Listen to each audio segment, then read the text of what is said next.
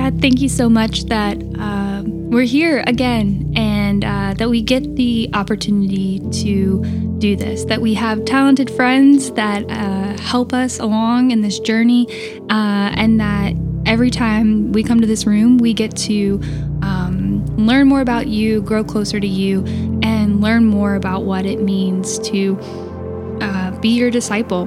Uh, God, we're grateful that we get to do this, and uh, we just look forward to all the things to come. In Jesus' name, amen.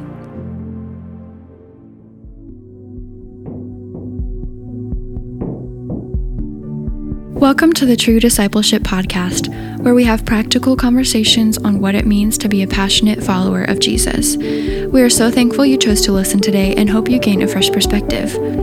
With Jesus at the center, this is a community where everyone is given a seat at the table, a place to dive into scripture, talk, think, explore, and learn what following Christ is all about. Now, on to our hosts, Ayren and Morgan Nelson.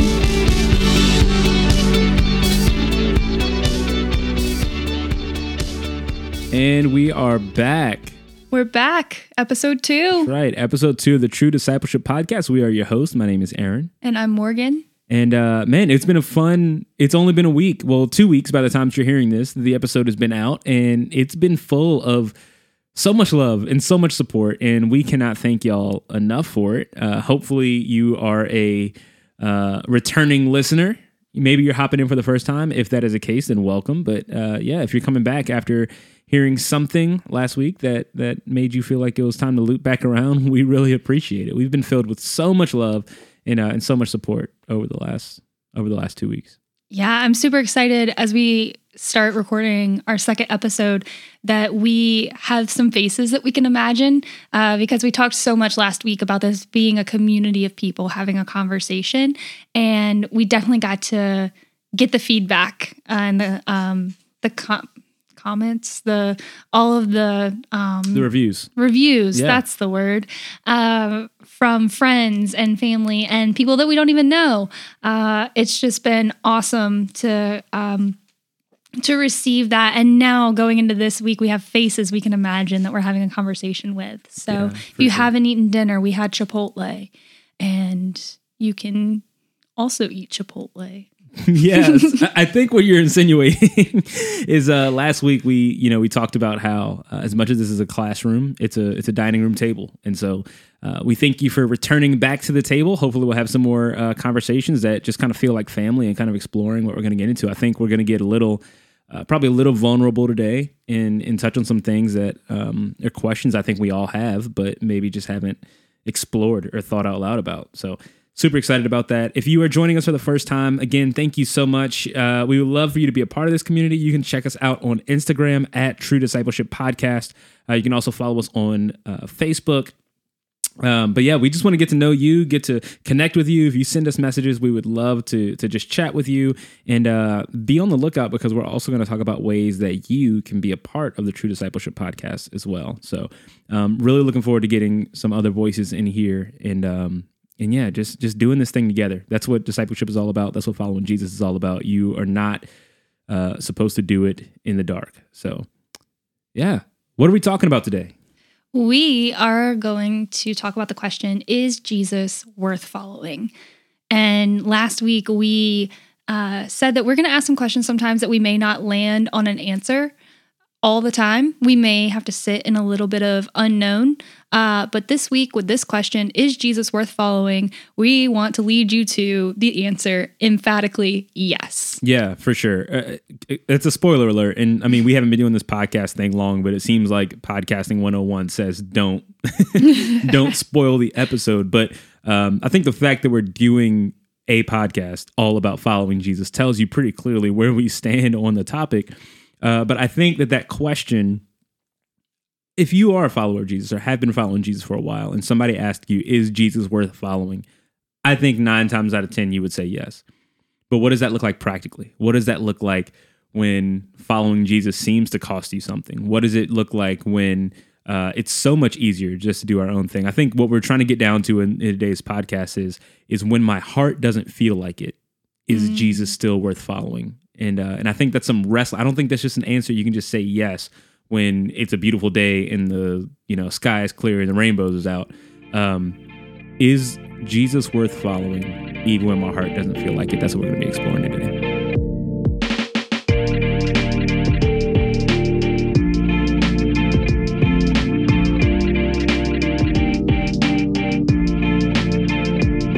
So I think one of the prime examples of people being challenged with a question is following Jesus worth it? I think it comes in, in John chapter 6.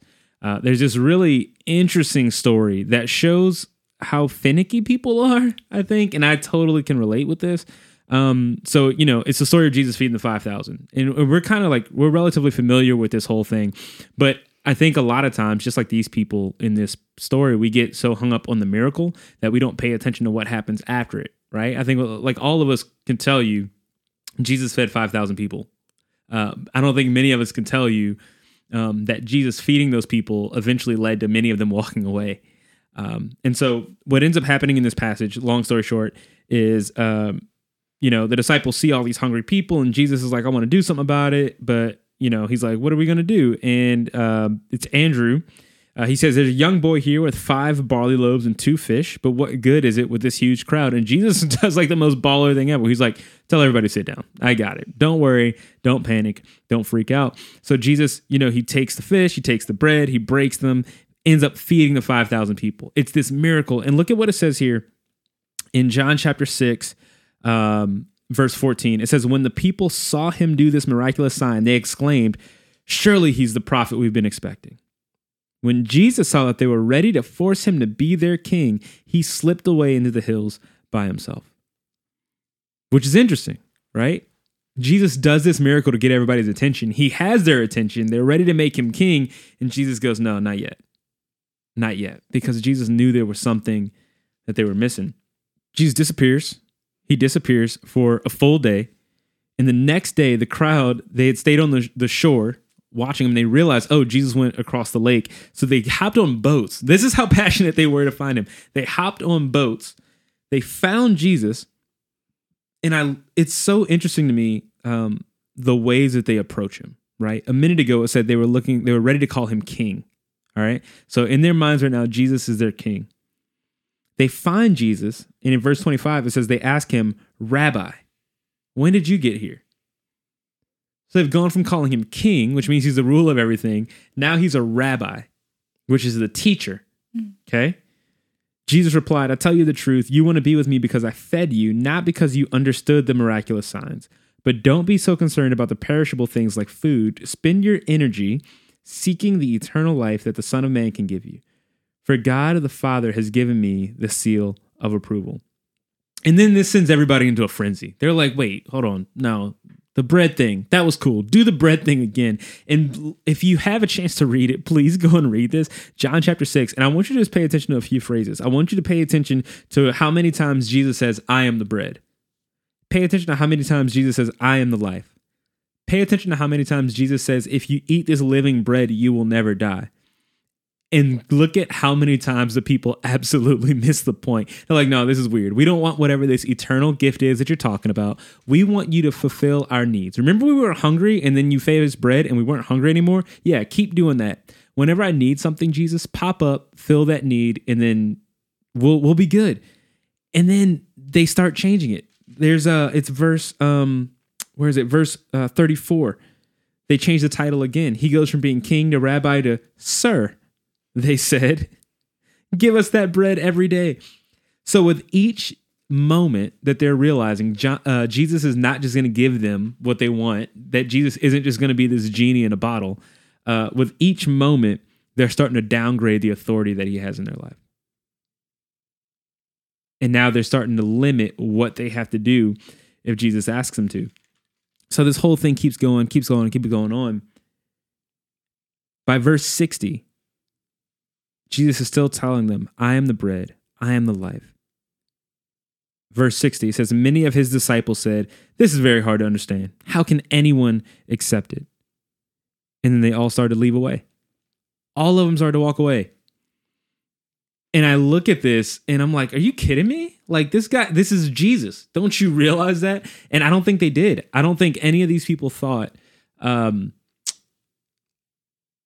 I I don't think any of these people thought that there was anything more than what he was trying to give them right now, which happens to me a lot. And I think, what can Jesus do for me right now that'll keep me on that spiritual high until next Sunday? What can Jesus do in my life right now that'll convince me that he's worth hanging out around? Um, and I think, just like these disciples, there are times when I face that moment where I'm go, it's not worth it. I'm out. You don't have any more bread, Jesus? I'm out. I'm out. I don't want to have anything else to do with that. Can you can you relate to that? Absolutely. I mean, this ultimate question that we're asking is Jesus worth following? And we talk we talk about the it, the it that we're risking in following Jesus. And uh, for me, it was earlier this year. I mean, the world is just like feels like we're I don't know. You can't butting see, heads. Yeah, butting yeah. heads about everything. Um, and I felt caught in the middle of what the world was saying that we should believe and what Jesus calls us to believe. I mean, we're we're talking like um our our stance on abortion, our stance on gay marriage, our stance on these really really big and really really heavy topics that if you side on either side, you're hurting somebody. And I don't want to hurt anybody. Uh, that that's where my my worth it. I, I mean, I start to question it. Like Jesus calls me to say, like this life intrinsically has value, and we are going to cherish it. But the world is saying we can make a decision otherwise. Like, how do I stand for what Jesus calls me to believe, but still? extend that grace and that love to every single person that I interact with. That's good.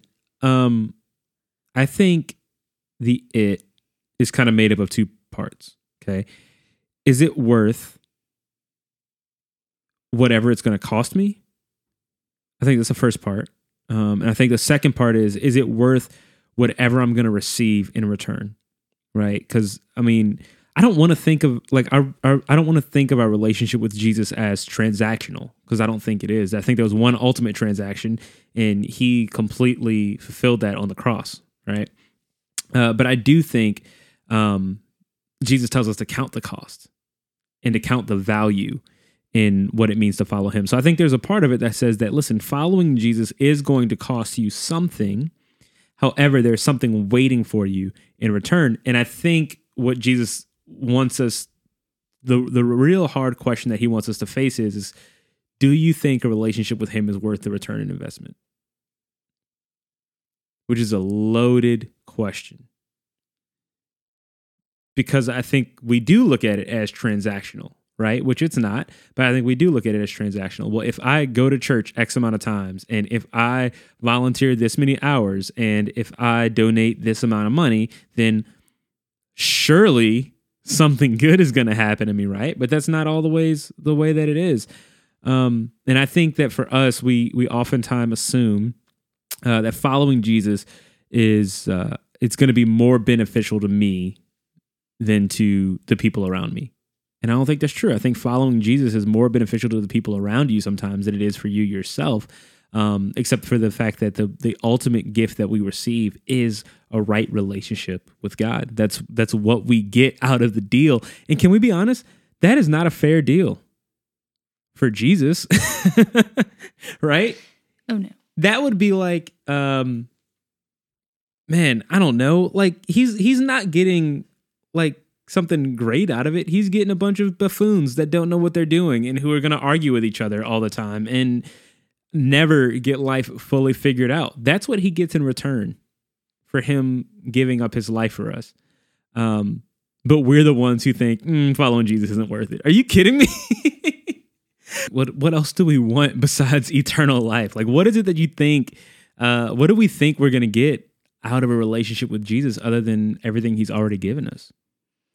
I think for some people, me included, when I accepted Jesus, I thought life was going to be easy, that whatever hardships came along, well, I believe in Jesus. So this is this is going to be a breeze. Yeah.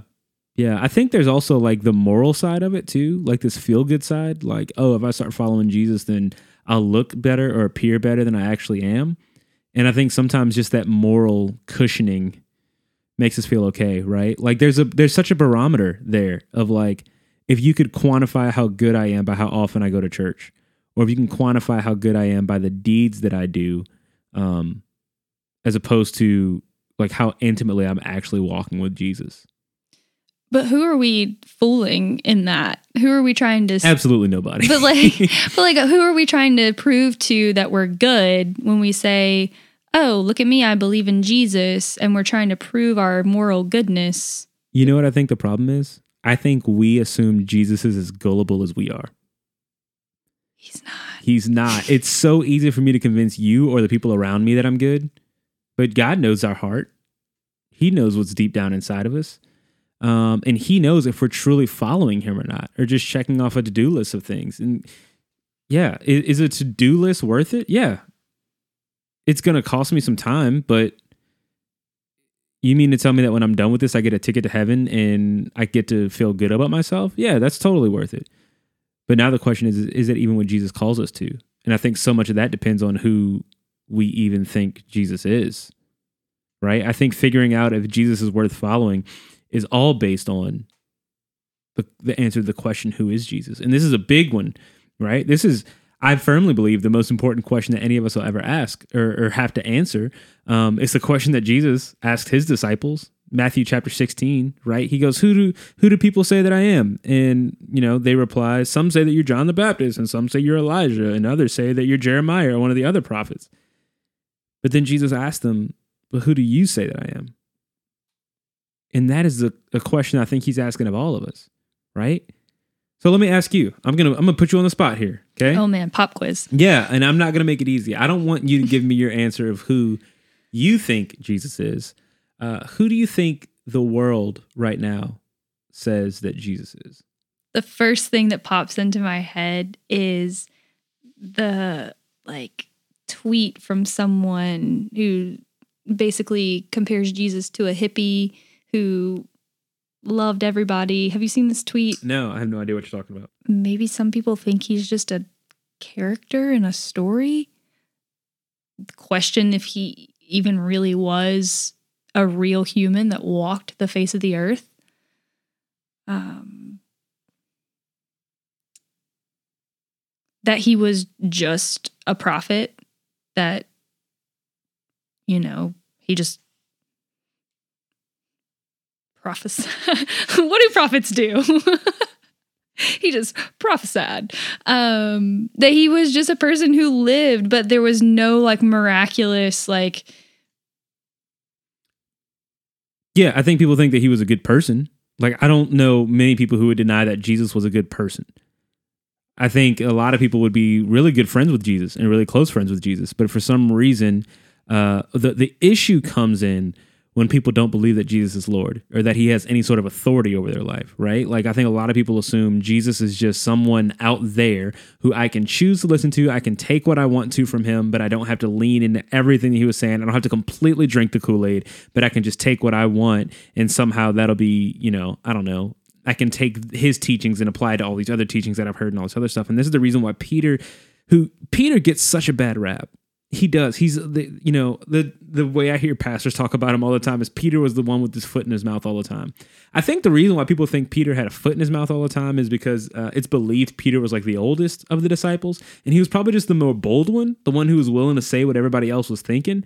But Peter oftentimes had these moments where he was the one that got it, or at least he was the one that vocalized that he got it. And we see a big one of those here in uh, in sixteen. Um, was that 15 uh, when jesus asked them who do you say that i am? and simon peter answered you are the messiah the son of the living god. And i think it's in that moment that peter recognizes maybe he knew it before this but i think it's in this confession that we realize that peter realized jesus is worth it. You're the messiah. You're the one the prophets foretold about. You're the one we've been waiting for. You're the one who's going to save us. You are god You are the Lord. You are the authority. You are the one who gets to dictate the way that I live my life. And in that moment, I think that singular statement by Peter, Peter is saying, Yeah, Jesus, you are worth it. You are worth it. You you are worth all the things that we're going through. And now remember the question that the, the you know, he can say this with his mouth. The thing we learn about a lot of the disciples is they went on to be martyred for their faith. They went on to be killed for their faith. So they didn't just say, Jesus, you're worth it they were willing to pay the price.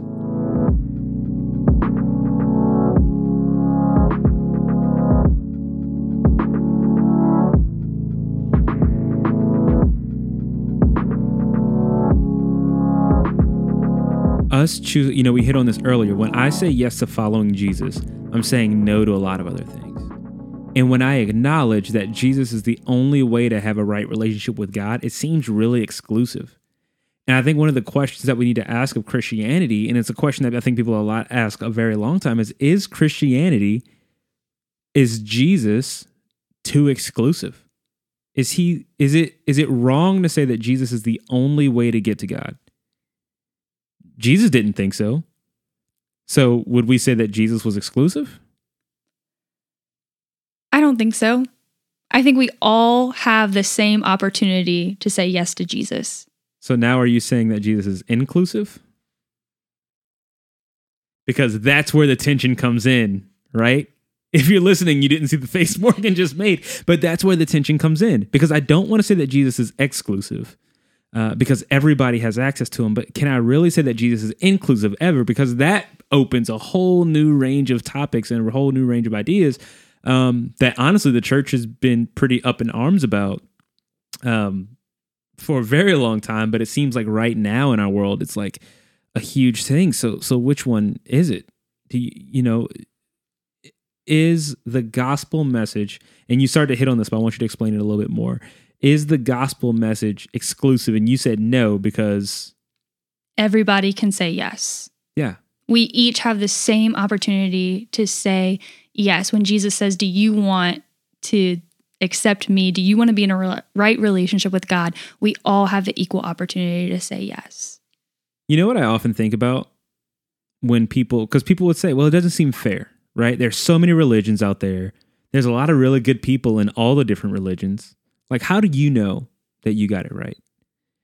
And I think it becomes, you kind of have to work backwards, right? You have this profession of who Jesus is. Jesus is the Son of God. So then the next question becomes, well, who is God? That it even matters that Jesus is his son. And I think once you realize that God is Lord, right? Yahweh, when he is the the founder and the creator of everything, that at one point, think about it this way. At one point God was the only being that existed. Okay? If there's only one being that exists prior to all other religions, all other religious leaders, all other faiths, all this other stuff. Okay? I know. I know. We're getting into some deep stuff if God is the only one, then God is the only one who can dictate the right way to do things, right? If you lived um, with somebody and or, and they owned the house, right, and then eventually you move into this house, and that person says, "Hey, when you move in, I have some ground rules. There's some things I want you to follow." You're not going to go and say, "Oh, that's too exclusive." You're not going to say that is completely unfair, right? You have the choice once you get those ground rules, you get to say whether or not you want to listen or fall under those things. But I think to say that it's exclusive, it completely undermines the gospel, right? Jesus died so that whoever believes in him may have eternal life. We all have that same invitation to us. Um, but I think we do see Jesus' inclusivity as well. Jesus oftentimes reached out to the people who nobody else wanted to reach out to and loved the people that nobody else wanted to love. So, Morgan, I'm going to throw it back to you. This might be a tough question to answer kind of on the spot, but how do we as Christians navigate the this type of for lack of a better term, right? This inclusive exclusive dichotomy. How do we live out being bold in your faith um but also loving. And and I'm gonna say it. I know this is a trigger word, but also tolerant. And tolerance means different things to different people. But but explain it kind of the best that you can. Sure. Just have that answer handy right this minute. Again, this isn't an answer, it's a conversation that we're having. It is So- a conversation. And this is something that I am actively navigating. Like outside of this one episode of this podcast, this is what I'm walking through in my life of how do I unapologetically follow Jesus and live into who Jesus wants me to be while also not alienating people around me who may not agree with some of the things that I believe in.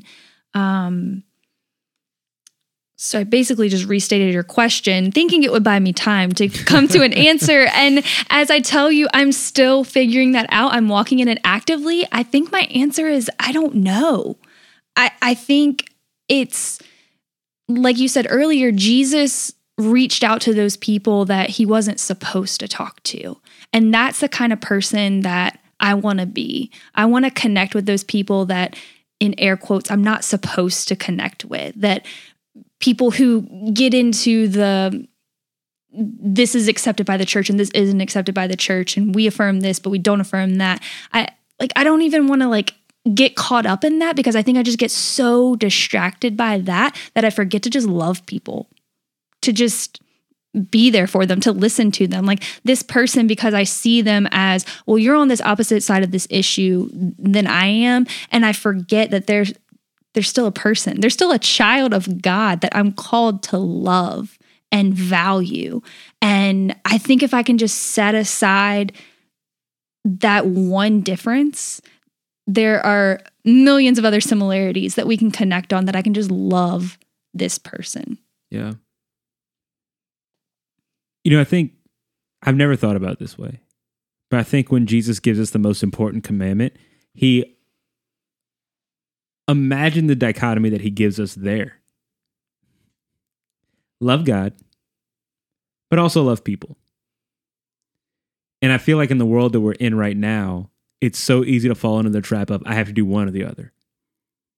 Either I love God really well, and in order to do that, I have to kick some people to the curb, or I love people really well, and in that case, then I have to uh, compromise on my biblical convictions.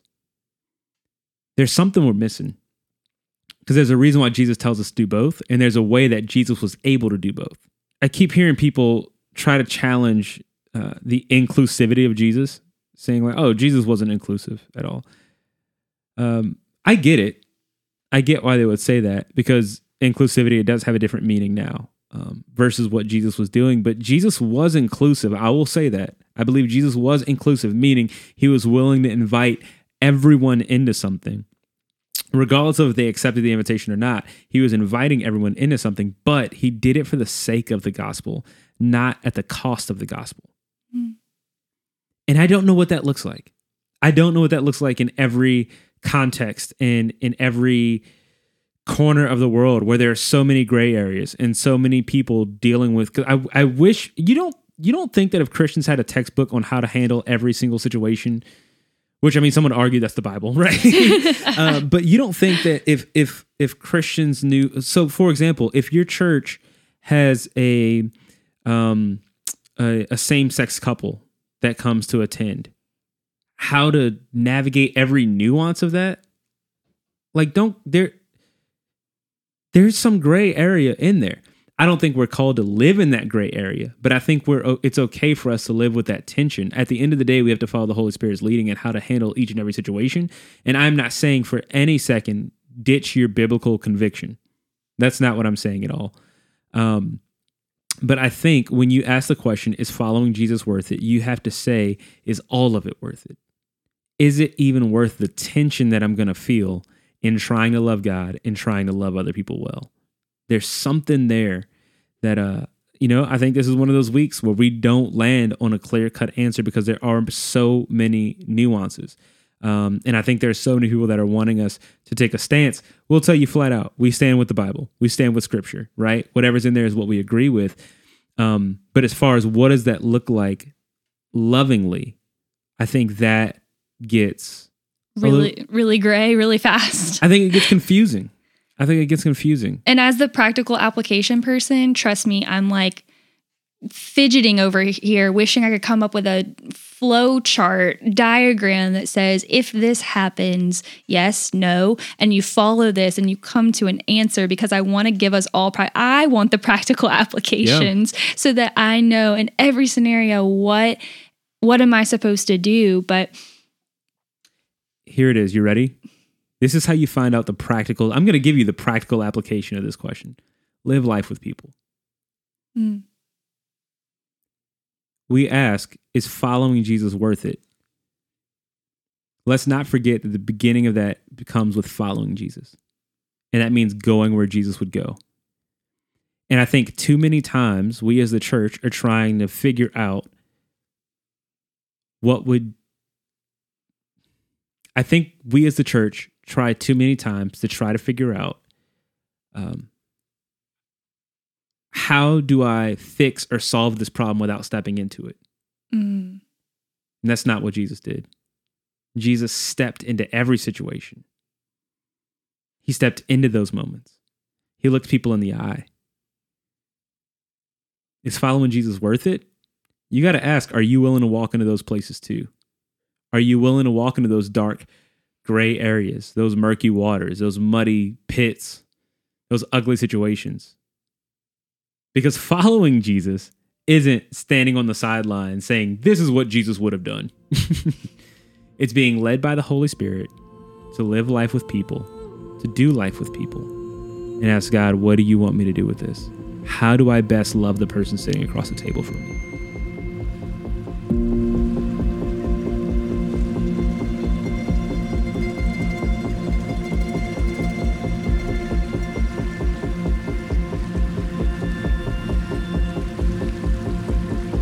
What is one time in your life when you knew without a shadow of a doubt that God was real? I, think one of the biggest ones for me was I remember it was my uh, the summer between my junior and senior year of high school, and I remember uh, I was heartbroken from this relationship that I had gotten out of, um, and I was reading. I'm sorry, not junior and senior year. It was my my freshman and sophomore year, um, and I was like sitting down, and my mom had always told me like, you know, when I was little, like, how did you know?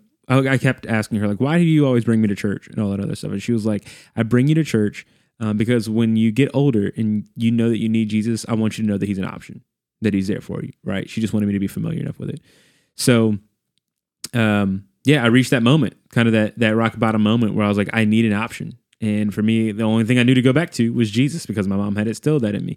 So I went and I like picked up my grandma's Bible in her room and I started reading it and I'm like, yo, this doesn't make any sense to me. Like this makes zero sense. And I legit sat there and I prayed with my Bible in my hand and I said, uh, God, if you are real, uh, I'm trying to reach out to you. I'm trying to read the Bible because this is all I know to do, but it makes zero sense. I need this to make sense. And it literally felt like someone had like translated a language for me. Like it didn't before that moment I was reading and it didn't make any sense and literally from that moment on the Bible was more than just black and white words on a page, but it literally like popped off the page and, and showed me everything about myself. And so it's in moments like that and when you pray prayers like that and God comes through that for me I'm like, look, if God was real then, he has to be real now. And so this has to be the way, right? This has to be the right one. Um, do I have moments where I doubt? Absolutely. So I come back to that moment with God in my grandma's room um, as kind of an anchor to my faith. Yeah. But what about you? What would you say? How do you know that you got it right? uh i guess similar story heartbreak heartbreak leads uh, leads us to jesus Always. um, I grew up in a Christian household, and um, when I went to college, I got that taste of freedom and um, was in a relationship. And at that point, just started to feel this emptiness. I, I wasn't going to church, I had not picked up my Bible in a while, and I felt this relationship just falling apart. And um, there was just this emptiness that I felt in my heart and um I went back like like your mom instilled in you like Jesus is always going to be there um I a friend actually reached out to me in like weird timing and, and invited me to go to church with her.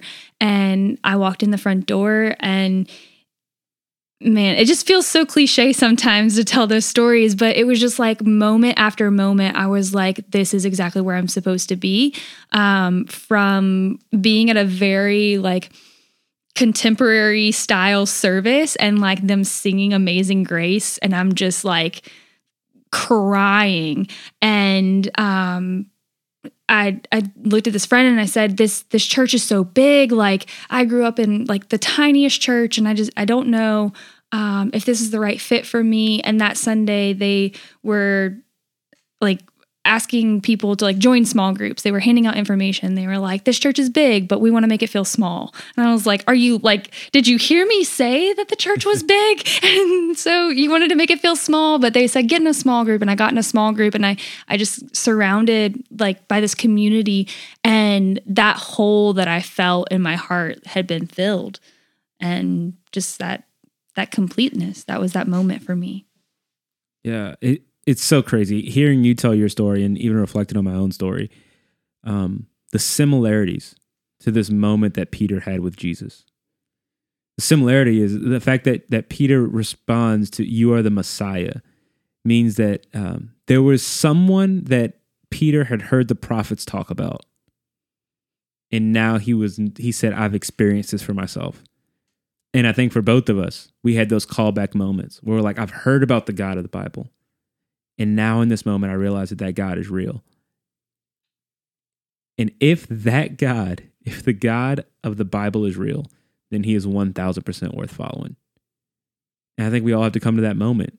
You know, if there's someone who's listening to this and, and you've had that moment, I encourage you, hold on to it. Hold on to that time where you knew 100% that, that God was real. But if you're listening to this and maybe you're exploring that idea, be on the lookout don't ignore what we often call coincidences. You mm-hmm. know, that could be God 100% working in your life, proving himself to be the God of the Bible. And, and when you have that moment, just like Peter did, that you're the one I've been waiting for, you're the one that my heart and my soul has been longing for, and rest in that and celebrate in that. Because now you know for yourself who Jesus is. And, and I think that's how we learn that Jesus is worth it. In both of our stories, somebody had told us about Jesus. Your mom had told you about Jesus. My parents had told me about Jesus growing up. And I think the thing that almost scares me or makes me sad is that some people didn't grow up with a mom or a dad teaching them about Jesus. And they're constantly searching. They have that same hole in their heart and they're constantly searching for something to fill it and they can't find it because mom, dad, grandma, they didn't tell the this person about Jesus. So the same way you, you reminded people to be on the lookout for that moment for themselves to fill that hole in their heart, watch out for your friends and your family. And as you see them like looking for things to fill that void in their heart, keep in mind they may not have heard about Jesus growing up. They may not have the same childhood you had. That's good. Um so show them Jesus. Tell them who Jesus is. And I think that's something that as followers of Jesus, we're called to do. That if mom and dad didn't tell you about Jesus, if you didn't grow up knowing Jesus, remind them, point them back to Jesus. Yeah. Yeah, that's good.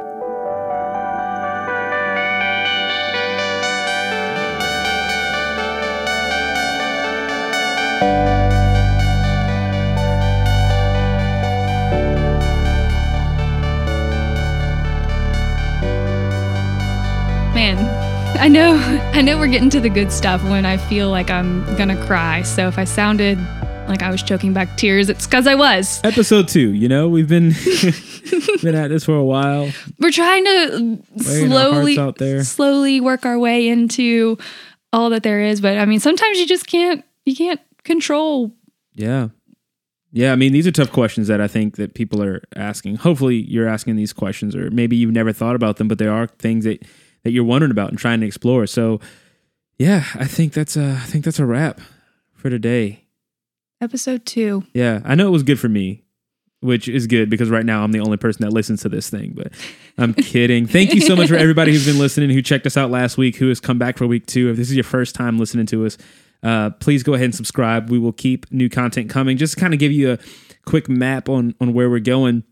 Our plan is to release bi-weekly, so every other week for the first little bit, and then uh, as we start to catch some traction with this thing, we'll we'll look to see what that looks like more in the future. But um, you can always keep up with what we're doing. We're keeping content going up uh, constantly on Instagram, on Facebook. So make sure you follow us on all social media at True Discipleship Podcast. Um, and yeah, we're going to be asking some questions on social media in the next little bit about uh, ways that we can help build up this community and uh, and some things that would actually be helpful for y'all. And so your feedback is the world to us because we don't want to do this if it uh, if it's not helping anybody. It's not practical. So Ditto. yeah, there you go. Morgan has spoketh. We will see you all on the next episode. Thanks for listening to True Discipleship Podcast.